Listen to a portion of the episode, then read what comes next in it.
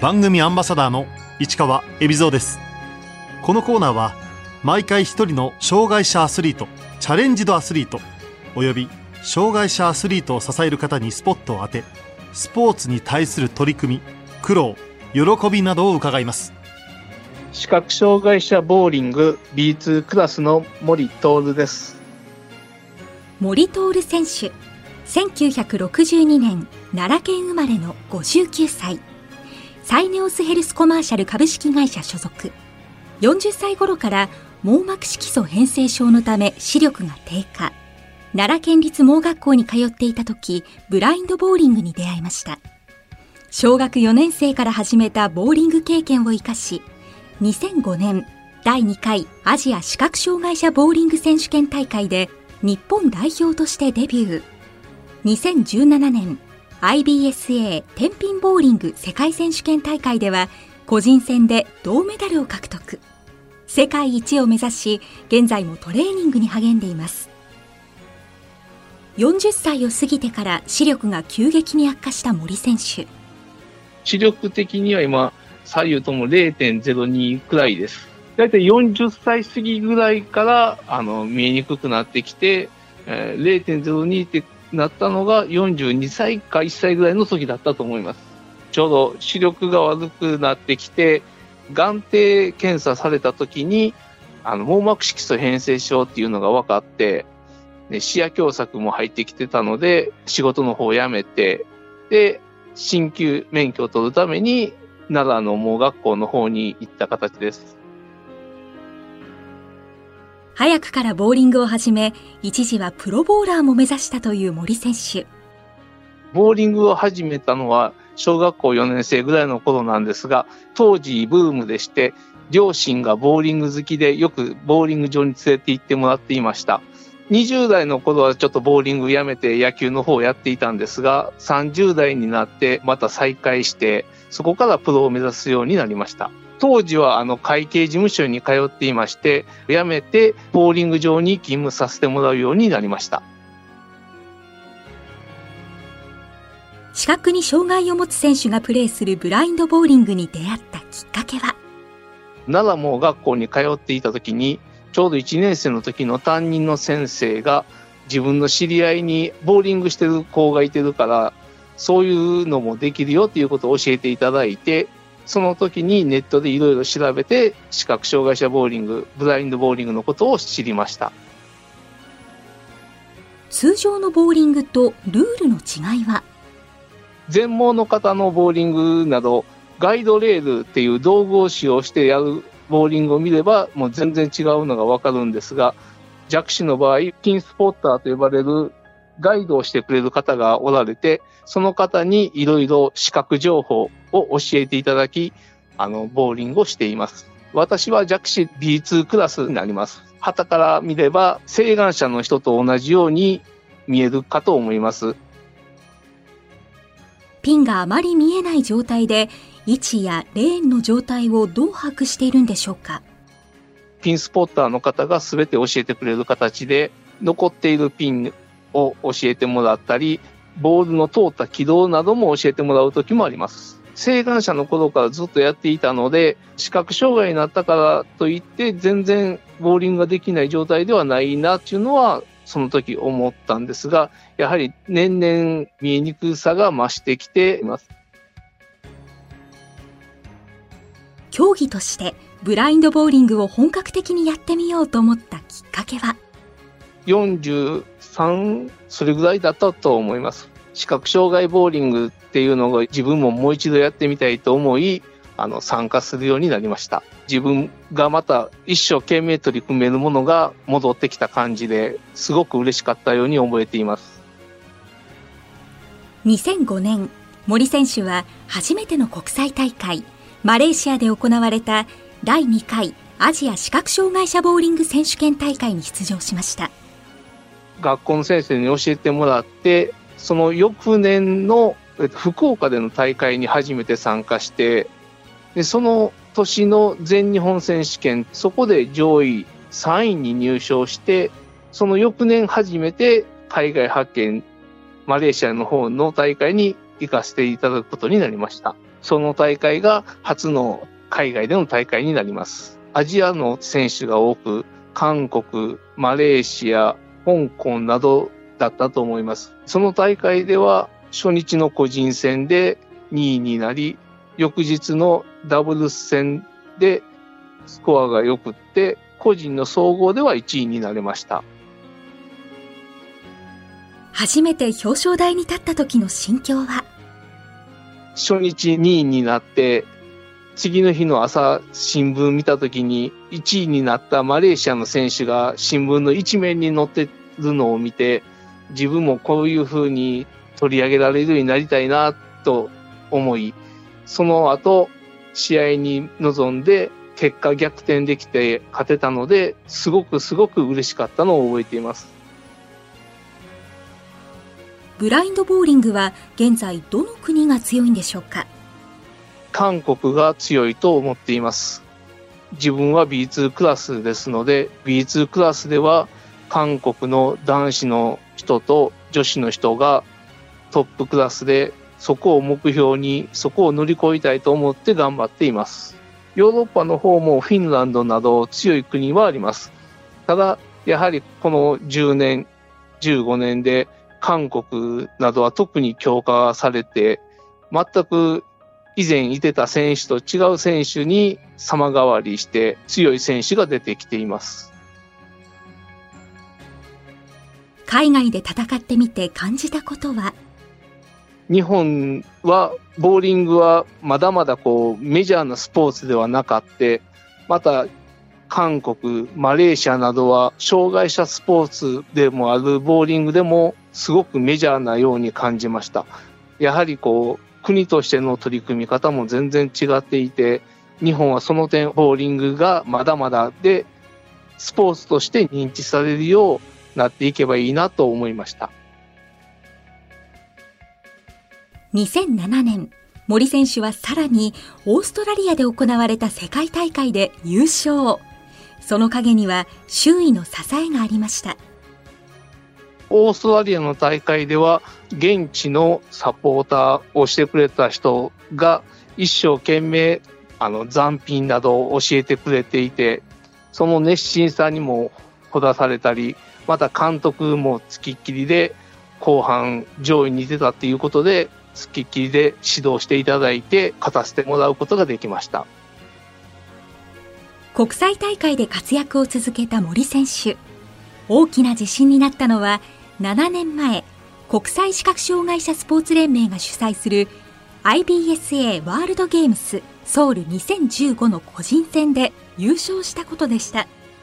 その4年前に広州でアジアパラリンピックがあって、その時自分結果としては全く良くなくって、一時ボーリングをやめようかなって考えたぐらいの時がありまして、2、3年間強化指定選手からも外れたりしていました。その中で久しぶりに強化指定選手に戻り、初の海外での大会っていうことで、すごく緊張して参加し、いろいろ細かく指導していただき、コーチのおかげで優勝できたと思っています。森選手を優勝に導いたそのコーチは日本代表の経験もあるボーラー正時義直選手適切なアドバイスをしてくれました視覚情報を事細かく教えていただきました。ボールの投球ライン取りなども一球一球丁寧に一緒に考えて答えを導き出すようにして指導していただきました。そのおかげで自分のボーリングに対する考え方、またライン取りなどもいろいろ勉強させてもらうことができたいい試合でした。投げるときは頭の中にどんなイメージを描いているんでしょうか？自分の場合はやはりあの過去のよく見えていた頃のイメージも残っているので、まあ自分の場合はまだあのガターのところとレーンの区別はつくので、そのガターを一つの目安に立ち位置等を決めて投球していることになります。ピンが倒れる音である程度何本倒れたかわかるそうですそうですね。やはりこう投げた時の感じ、それとピンの音などである程度は分かりますが、3番、9番が残ってんのか、3番1本だけなのかとかいう、そういうのがもう全く分からない状態です。自分の中ではベストショットと思ってガッツポーズ仕掛けたら残ってるでっていうのはよく言われます。森選手がこれまでに出したハイスコアは？視覚障害になってからのハイスコアは260か70ぐらいだと思いますが、視覚障害になる前は300も1回だけで知ったがあります。国際大会はトッププレーヤーから学ぶ絶好の機会でもあります。フォームはどうやって研究するんでしょうか？サポートをしてくれてる方とか介助の方に一緒に見てもらい説明を受けたりしながら確認しています。ボールを投げた時の音、ピンの飛ぶ音、そしてあの選手のフォーム、なんかこうしっかり投げた時はいいリアクションもされますし、ストライクが出せる、続いてる人とは音が安定していい音してるのを感じます、いつも。自分もいい音を出すために一生懸命頑張っています。森選手は現在、サイネオスヘルスコマーシャル株式会社に勤務しています。綱広ワールド様から紹介いただいて、会社へ採用していただきました。私の場合は、アスリート専用のコースで入社させてもらっています。基本的には練習、トレーニング、ボーリングに関して勉強等、それを仕事としてさせてもらっていて、スポーツを通じて広報活動ということになっています。ボーリング場で練習してたり、近所の公園等でトレーニング、走り込み等をしています。以前はプロのいてる大阪のセンターにも行ったりしてたんですが、今は一番家から近いセンターで投げ込みと、あと週に1回、伊賀の方でプロおられるので、そちらの方でも練習しています。練習の時はコーチもずっと一緒にいるんでしょうか？今は体力維持、そして投げ込み不足の解消っていう意味で一人で練習しています。あと、家族も一緒にボーリングする時があり、その時は家族が残品等を見て教えてくれて、技術的な練習もその時取り入れています。一人で練習してる時は情報は全くないですが、投げるっていう動作を続けることがすごく大事なので、日々欠かさず続けるようにしています。今年還暦を迎える森選手。年齢との戦いの他に、若手選手に負けないよう心がけていることは？ボーリングというスポーツは、あの、老若男女、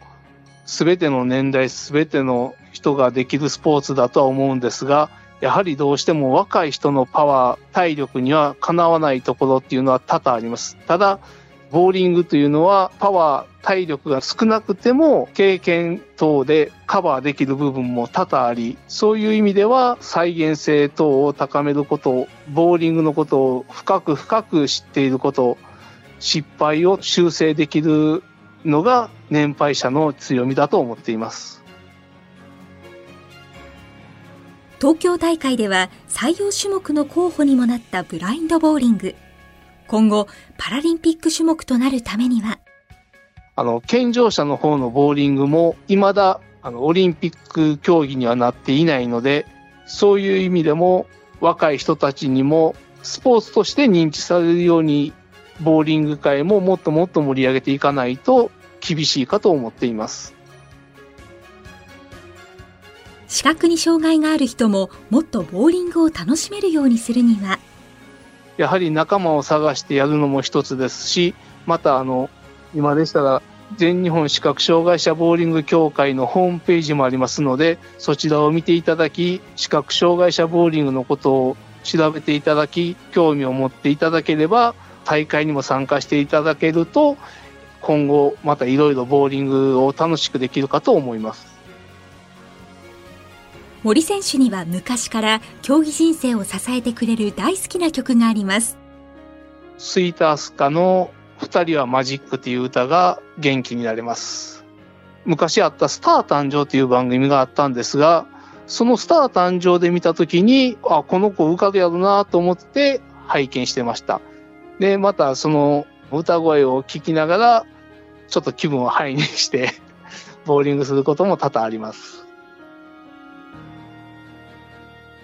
森選手が競技生活を送る上で欠かせないのが夫人の存在です。海外に行く場合なんかでしたら、空港までの送迎、また遠くのセンターに行く時の送迎と、また一緒にボーリングしたりして、ピンスポッター、ガイド役をしてくれたりしています。女房の場合は、やはりあの、自分が視覚障害になってから結婚したので、もうそこを覚悟して一緒になってくれて、もう学校行くようになって、収入を支えるために、女房が単身赴任で仕事に行ってくれてます。また、ボーリングに関しても、週末はこちらに帰ってきて練習できるように、近くのセンターの時は自分一人で歩いていくんですが、遠く行く時、また荷物の多い時は、週末送り迎え、ピンセッター、ガイドしてくれるいい女房です。ちょうど目が悪くなる、それが分かる直前に知り合って、その後、網膜色素変性症っていうのが分かったんですが、それを分かった後に結婚した形で。結婚する前も、自分はもう別れるしかないんかなとか思ってたんですが、女房が自分が目になるからと言って、結婚することを最終決めた形になります。二人の間には高校生の娘さんがいます。この春高2になります。で、ボーリングが好きで、ジュニアの頃からずっとボーリングを一緒にしていまして、去年、ジュニアジャパンっていう健常者の方のジュニアのナショナルチームの一つ手前のクラスに入った形です。そしてまた今年、プロテストも受験することになっています。小さい頃から一緒に散歩、ウォーキングに出かけてくれて、段差があるよとか、いろいろ細かく教えてくれて、常に自分の体を気遣いながら一緒に行動してくれるいい娘です。親子で共に歩むボーリングの道。森選手にこれからの夢を伺いました。アジアパラリンピック、アジア大会では全然いい結果が出せていないので、えっ、と、2026年に日本で行われるアジア大会、アジアパラリンピックがあります。そちらの方でボーリングが採用されるかどうかはまだわからないみたいですが、採用されればそこではいい活躍をできるよう、そこの大会で上位を目指し取り組んでいます。